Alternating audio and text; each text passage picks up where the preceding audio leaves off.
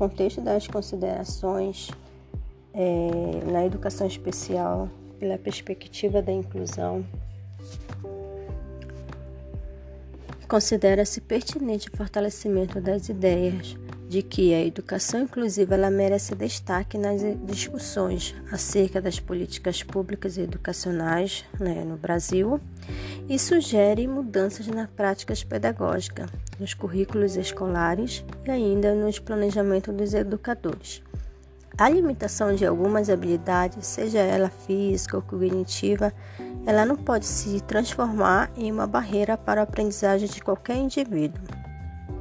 O que mais se observa-se na escola é regular que, na realidade atual, existe um expressivo despreparo dos professores para lidar com a criança com essa deficiência.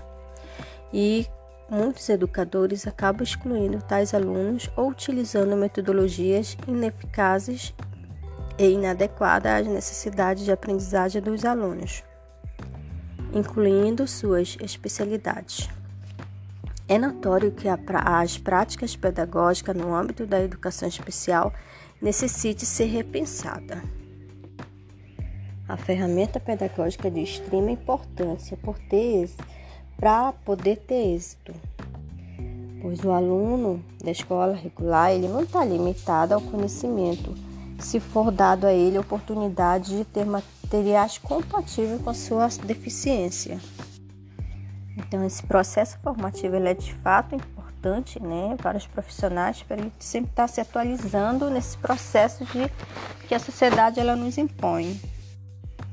Pois antes de pensar no tipo de deficiência, né, é, o profissional ele tem que olhar, tem que ver a pessoa antes dessa... dessa deficiência que, a, que o aluno tem.